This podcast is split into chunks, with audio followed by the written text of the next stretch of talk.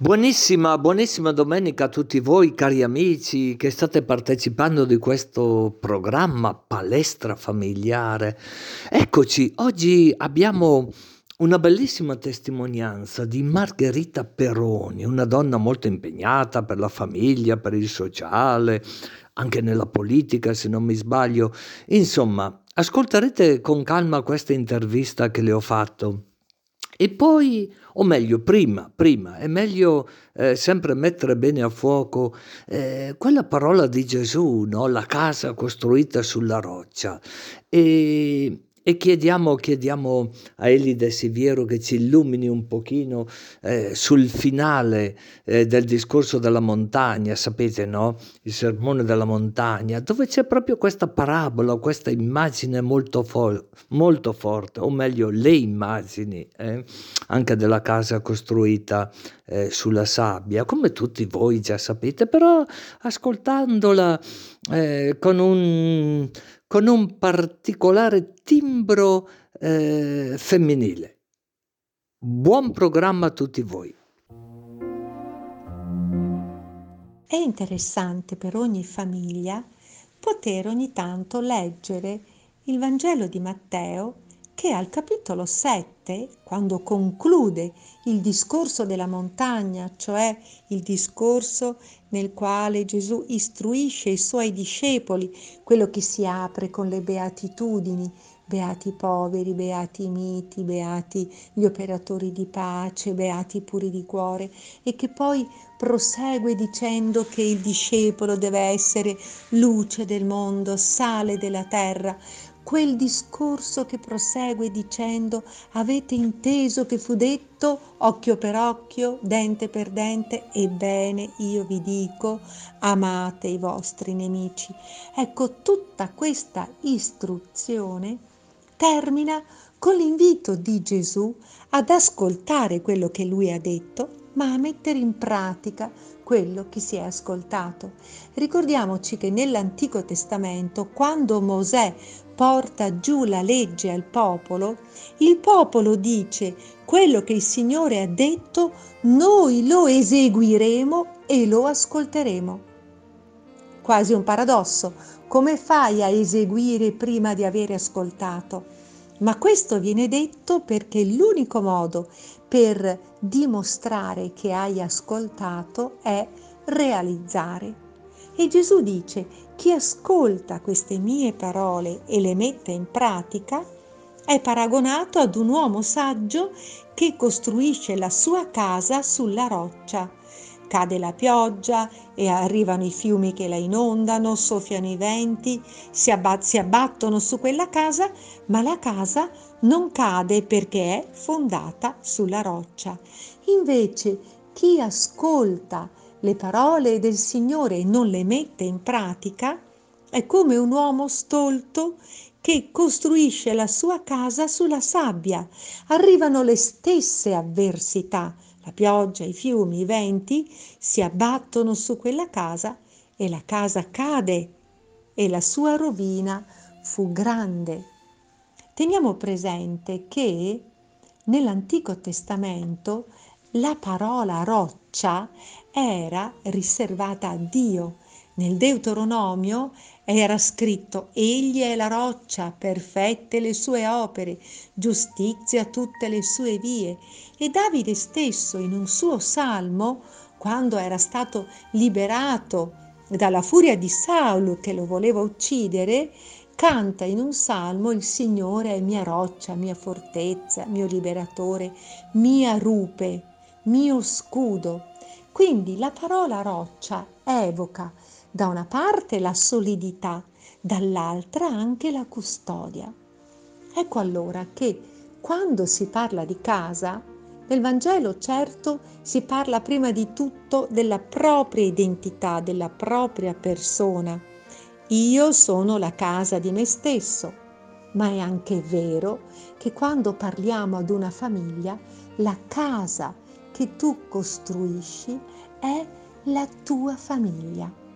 Allora, se tu ascolti e metti in pratica, costruisci la tua casa sulla roccia. È come se ci venisse detto, dove vuoi costruire la tua famiglia. Se la costruisci sulla roccia, cioè ascolti e metti in pratica la parola di Dio perché hai scoperto ciò che è importante, ciò che è essenziale, ciò che è senza fine, ciò che è infinito, ciò che non si perde, ecco che qualsiasi avversità arrivi, la pioggia, i fiumi, i venti, cioè tutte le tragedie che possono capitare nella nostra vita, e non occorre che io le racconti, ogni famiglia sa le proprie difficoltà, ma se la tua famiglia è costruita sulla parola di Dio e sulla roccia che è Dio, sei capace di tenerla salda in quella roccia, perché è stabilita lì. Se invece è costruita sulla sabbia, ecco che alla prima difficoltà si sfalda, cade tutto. Cos'è la sabbia? È quando noi costruiamo la nostra famiglia sulle cose effimere, passeggere, il successo, i soldi, il proprio prestigio, il proprio nome e non Dio, la solidità che è Lui. Allora il Signore ci domanda di verificare su che cosa noi costruiamo la nostra famiglia, le nostre relazioni coniugali, le nostre relazioni con i figli. Certo, a volte sarà difficile per noi vivere continuamente fondati sulla roccia che è Dio, perché l'avversario tenta sempre di farci credere che qualcos'altro può essere stabile Ricordiamoci come ha agito con Eva il serpente. Gli ha fatto credere che la vera libertà fosse ascoltare lui e così anche in famiglia noi dobbiamo verificare se le nostre scelte sono secondo il Vangelo. Ci sarà sempre la possibilità di ricostruire la casa quando qualche traversia la può danneggiare se rimandiamo continuamente il nostro pensiero alla roccia che è Dio. Ecco l'invito, non lasciarti ingannare dalla sabbia effimere, effimera di ciò che passa. Radica la tua vita, la vita della tua famiglia in Dio. A volte come genitori ci troveremo in difficoltà a parlare di Dio ai nostri figli, soprattutto se sono adolescenti, se sono giovani, ma certo i figli potranno sempre gustarsi la fede dei genitori e sentirsi interpellati da quella fede. Come dire, non occorre che tu parli sempre di Dio, ma fai in modo che i tuoi figli vedendo come tu vivi, ti chiedano di Dio ed è Lui che è la nostra roccia. Nuovamente buona domenica a tutti voi cari amici che state sintonizzati con la ECZ in blu e abbiamo un, una bella sorpresa proprio, spero almeno, una grata sorpresa per tutti voi. Oggi abbiamo con noi la signora Margherita, dico bene? Sì, Margherita, che cognome ha? Peroni. Peroni, Margherita Peroni. Non so se qualcuno di voi eh, ha avuto modo di, di, parlare, di sentire questa signora. Se non ha avuto modo, ecco questa è l'occasione. Eh, buona domenica, Margherita Peroni. Sì, buona domenica a tutti. E lei, signora, signora perché è sposata? Sì, sono sposata con Pierangelo, alla mia stessa età, ci siamo sposati nell'87, quindi da tanti anni e, ehm, abbiamo una figlia e abbiamo una nonna che ha ben 101 anni che vive con noi. Oh, una nonna, una nonna ma che è, è, la sua mamma? Sì, è la mia mamma, eh, ci ha sempre accompagnati. La mia mamma è rimasta vedova nel 71, si è dedicata alla famiglia. Eh, ero un'insegnante che per aiutare il mio papà, che aveva un'officina meccanica eh, ha lasciato, non ha mai insegnato, ma l'ha fatto sempre con una grande serenità e, e ha dato molto alla famiglia. Che importante questo. E avere la mamma che va per i 100, 101 anni, no? Che, che, che, cosa dice lei? Cosa dice lei? Sta bene, ragiona, eh, voglio dire, guarda la televisione, legge. Che cosa fa la tua mamma? Innanzitutto la mia mamma comunica una grande voglia di vivere. Ha passato gli ultimi due anni con grandi difficoltà di salute, però siccome ha questa voglia di vivere e una grande fede, lei proprio si affida a Dio eh, e quindi le ha superate. Noi l'abbiamo molto assistita, abbiamo cercato tutti gli aiuti possibili, però posso dire che è ancora lucida, guarda la televisione, SAT 2000, alle 6 il rosario, alle 7 la messa. Santa Maria Vergine prega per noi. E una curiosità, lei adesso sta parlando con me. Chi eh, sta con la mamma? C'è una signora che rimane con lei fino alle 5, 5 e mezzo e poi io nell'arco di massimo un'ora e mezza devo tornare a casa, mentre prima poteva stare da sola anche due ore, adesso no, bisogna, è come se si spaventasse, quindi ci deve essere sempre qualcuno con lei. Se non ci sono io, eh, c'è mio marito. Ah, ah, tuo marito, allora vuol dire che tuo marito gli vuol bene alla suocera le vuole bene e mia madre tante volte dice se non ci fosse Pierangelo. Come... Ah, allora è un santo uomo tuo marito. Eh, mio marito è molto, molto pratico, molto concreto, a volte sembra persino rude, ma con, eh, con la nonna è, fa lo spiritoso e poi è molto paziente, quindi è proprio bravo. È proprio bravo, che bello, che bello. Ma glielo dici qualche volta, speriamo, né? non solo adesso nell'intervista. E hai detto che hai perso, hai perso il papà a 15 anni. Che cosa hai provato? Che cosa ho provato e che cosa provo? Perché sono passati tanti anni, ma quando penso al mio papà mi viene sempre ehm, una grande commozione e, e un grande vuoto. Per fortuna il suo ricordo riempie questo vuoto, però devo dire che mi è molto mancato perché il papà aveva molto il mio carattere e, e quei, quegli anni che c'è stato io sono sempre stata molto vicina al mio papà, però la sua... Ecco, quando tu dici il carattere, a me piacerebbe sapere quali sono i valori umani cristiani che ti ha trasmesso. Beh, innanzitutto sia il papà che la mamma una grande fede poi il senso della famiglia, per cui la, la dedizione alla famiglia, eh, il lavoro, perché entrambi nella dimensione del lavoro hanno sempre la mamma per quanto riguardava la casa, il papà per quanto riguardava la sua officina, però amore per il proprio lavoro e una grande passione, poi anche i vincoli di amicizia.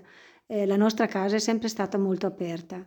Eh, abbiamo sempre accolto, ho imparato dalla mia mamma e dal mio papà eh, questa accoglienza e, e questa cordialità. Ho capito, ho capito. E questi hanno influito nella tua vita, no?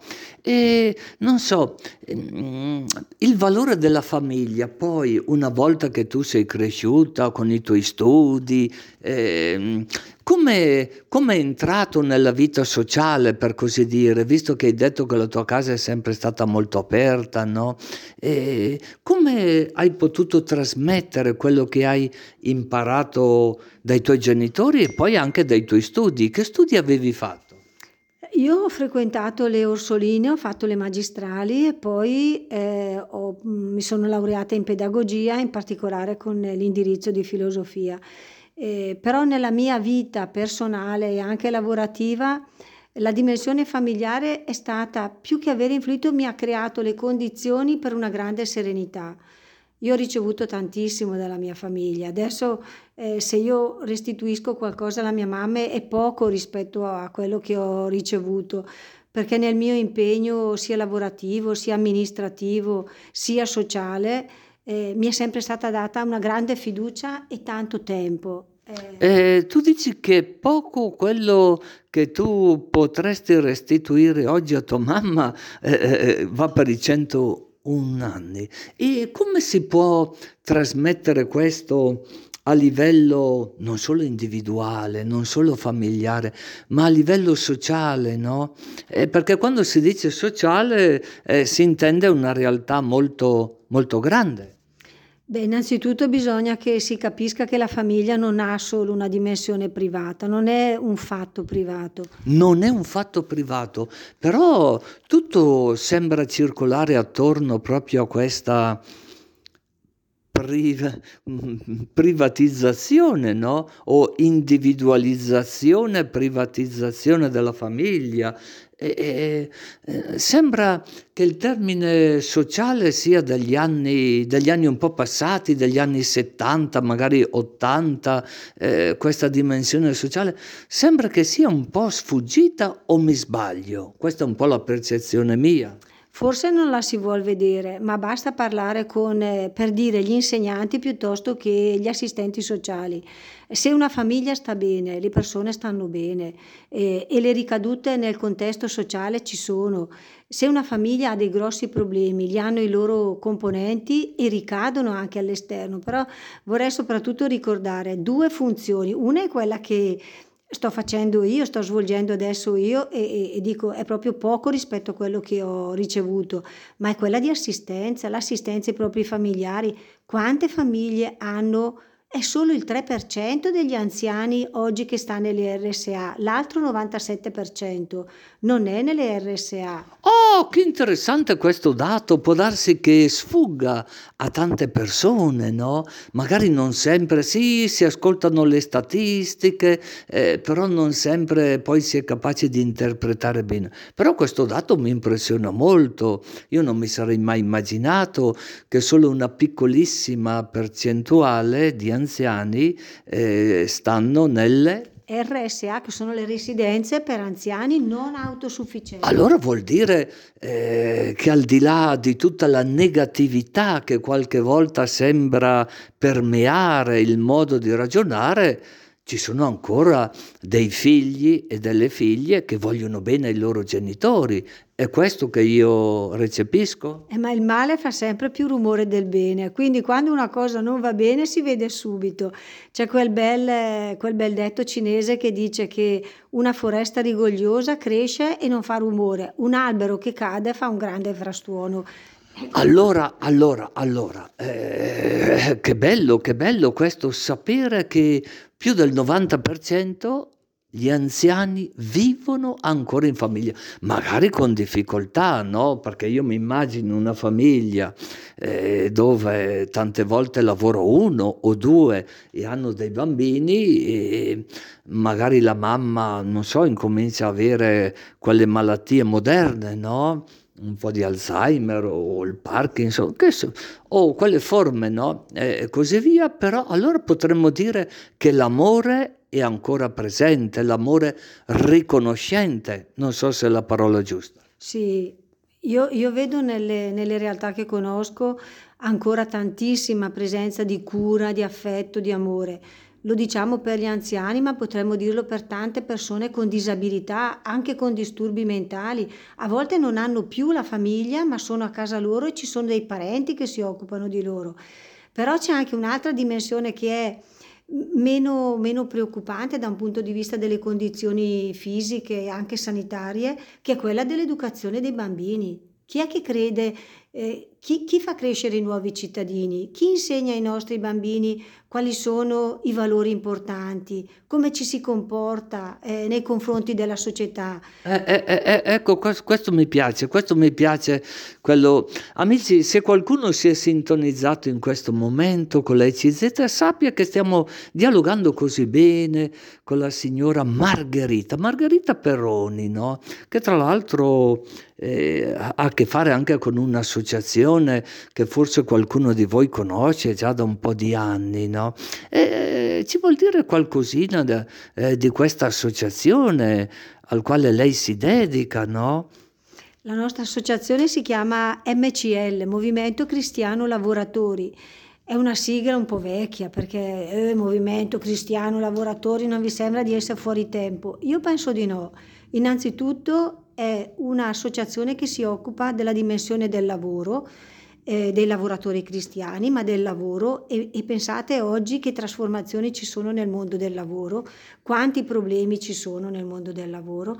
E noi come associazione attraverso i nostri circoli svolgiamo un'attività sociale e i servizi di patronato e di CAF e, e molto di aiuto alle famiglie, ad esempio negli ultimi anni tutto tutto il mondo delle badanti, delle colf, per le quali noi seguiamo le famiglie con il contratto di lavoro, a volte anche con dei diritti che bisogna tutelare da entrambe le parti. Ho capito, ho capito. Più o meno un servizio come fanno anche altre associazioni, tipo le ACLI, ecco, forse è quella più, eh, che, che, richiama più l'attenzione. Eh, però eh, mi, inter- mi, interessa molto quello che dicevi prima, no? Eh, questa realtà che tante volte non si percepisce. Eh, questa attenzione agli anziani no? da parte delle famiglie che magari hanno delle difficoltà perché non sempre eh, come uno si immagina, sono delle famiglie unite, magari hanno le loro problematiche e così via. C'è secondo lei qualche legge che protegge, che fomenta, che stimola la famiglia nel modo, potremmo dire, corretto? Innanzitutto da un punto di vista proprio culturale, quello che io non ho mai condiviso è la sostituzione della famiglia. Io ti do un servizio e metto la famiglia da parte. Secondo me non è così che noi dobbiamo fare e, e, si dimostra nella realtà perché sarà sempre più difficile. Invece aiuto la famiglia perché continui a svolgere ad esempio la funzione di cura, di assistenza, l'aiuto, l'aiuto economicamente, l'aiuto con i servizi che non si sostituiscono alla famiglia. Non si sostituiscono alla famiglia. Questo ha a che fare con quel famoso principio di sussidiarietà o, o è vero, è questo, il principio di sussidiarietà vuol dire che chiunque di noi sia in grado di svolgere una funzione non deve essere messo da parte e sostituito, ma deve essere aiutato. Vuol dire che i cittadini sono molto più responsabili, si rendono loro per primi disponibili a svolgere, a dare un aiuto eh, questo vuol dire anche continuare a far crescere la generosità, la solidarietà, l'aiuto nei confronti degli altri, non pensare che aiutare gli altri sia un'eccezione, è la normalità. Perché può darsi che c'è stato un tempo nel quale in altre realtà, eh, quando si è dato in mano, dato in mano, tra virgolette, tutto a una realtà statale, forse qualche valore è venuto meno. Non solo, ci sono state due conseguenze negative, una in termini proprio di valori e la seconda in termini economici, perché chi oggi pensa che lo Stato sia in grado di pagare tutto non ha mai soldi. Provate a pensare se tutte le persone con disabilità o anziane o anche i minori che, che hanno condizioni di non salute fossero tutti nelle strutture. Non basta il fondo sanitario adesso, immaginatevi se non ci fosse da parte delle famiglie e, o delle persone della parentela o anche della vicinanza. Però uh, quello che lei sta dicendo adesso, che io condivido pienamente, mi sembra molto appropriato, è occorrono anche delle persone che, per così dire, non solo danno la vita, mettono la faccia anche eh, per delle come potremmo dire, sto dicendo delle leggi civili, no? eh, che mh, mm, lei ha forse qualche idea a quello che mi riferisco? Certo, la, le, le, leggi eh, bisogna che siano coerenti con questi principi. Io nel mio impegno amministrativo eh, mi sono dedicata per diversi anni alla predisposizione di una legge che si chiamava Politiche regionali a favore della famiglia, per la famiglia, che voleva proprio dire prevedere, primo riconoscere, riconoscere il ruolo sociale i diritti eh, che la famiglia ha e poi secondo concretamente eh, aiutarla. Eh, posso dire, due, fare due esempi. Uno, l'aiuto per le giovani coppie, i giovani che si sposano e che eh, vogliono acquistare la casa, quindi un aiuto economico perché li si eh, sostenga nell'acquisto della casa. Quando si compra... Eh, eh, scusi, scusi, scusi, eh, quello che sta dicendo è molto importante. Oggi è ancora attuale questa legge che lei eh, sta dicendo? È stata, che... è stata mh, per alcuni diversi anni è stata finanziata, poi c'è stato un vuoto, l'anno scorso è stata di nuovo ripresa eh, ma anche un valore non solo economico, perché vuol dire che c'è un progetto di vita anche legato alla casa e la casa è uno dei pezzi dei progetti di vita. L'altro, eh, mi ricordo proprio parlando con eh, delle persone che eh, avevano dei problemi economici a cambiare la lavatrice. Improvvisamente la lavatrice si era rotta, poteva essere il frigorifero, non c'erano soldi, per cui avevamo previsto anche un fondo proprio per l'acquisto di, per, per un aiuto per le emergenze, come pure avevamo previsto che delle strutture di accoglienza, come possono essere le residenze per gli anziani, prevedessero dei brevi periodi di sollievo perché proviamo a pensare una famiglia che assiste una persona anziana, eh, magari anche molto non autosufficiente, eh, insomma è molto provata, si fa presto a dire... Certo, certo, ma mi sembra bellissimo quello che sta dicendo. Io intanto la ringrazio per il suo tempo, no? per um, eh, queste cose io direi bellissime che lei ci ha ricordato. Si sentirebbe di mandare un saluto innanzitutto a tutti gli ascoltatori e in modo particolare a chi ha intenzione di avere un progetto di vita. Mi sembra che lei abbia ripetuto almeno un paio di volte questa parola progetto di vita. Perché è importante in una coppia avere un progetto di vita? Al di là se dopo uno vuole mettere le tende bianche o rosse o verdi o color cioccolata, no? Perché è importante che due maturino in quella parola che si usava un tempo, fidanzamento, un progetto di vita e non improvvisare? Perché oggi quello che conta, e lo dico soprattutto con tristezza per i nostri ragazzi, per i giovani, è l'immediato, tutto è subito. Twitter, eh, proviamo a pensare all'utilizzo che c'è immediato de- della nuova tecnologia. Un progetto di vita vuol dire che ci si misura nel tempo, eh, ci si misura nel tempo, interessante questo. Ci si misura nel tempo, si condivide il progetto di vita, si mettono in conto dei sacrifici. Quando si fanno dei sacrifici si hanno anche delle grandi soddisfazioni e nel progetto di vita ci stanno anche i figli. Eh, quindi un progetto di vita proprio ha una dimensione del tempo che non è quella che abbiamo oggi e non ha la dimensione del tutto avere tutto, ma conquistarselo anche la conquista e il sacrificio hanno poi un, un grande valore e danno felicità. Benissimo, io la ringrazio, la signora Peroni, avanti suo, con la sua associazione, il Movimento dei Cristiani Lavoratori, che ovviamente si riferisce a tutti i lavoratori, anche quelli che sono un po', un po' atei, no? Certo, certo, il lavoratore ha dei diritti che devono essere sempre tutelati e speriamo anche di trasmettergli un messaggio cristiano. Come no, come no, grazie a lei, grazie a lei. Amici, alla prossima se Dio vuole e buonissima, buonissima domenica a tutti voi.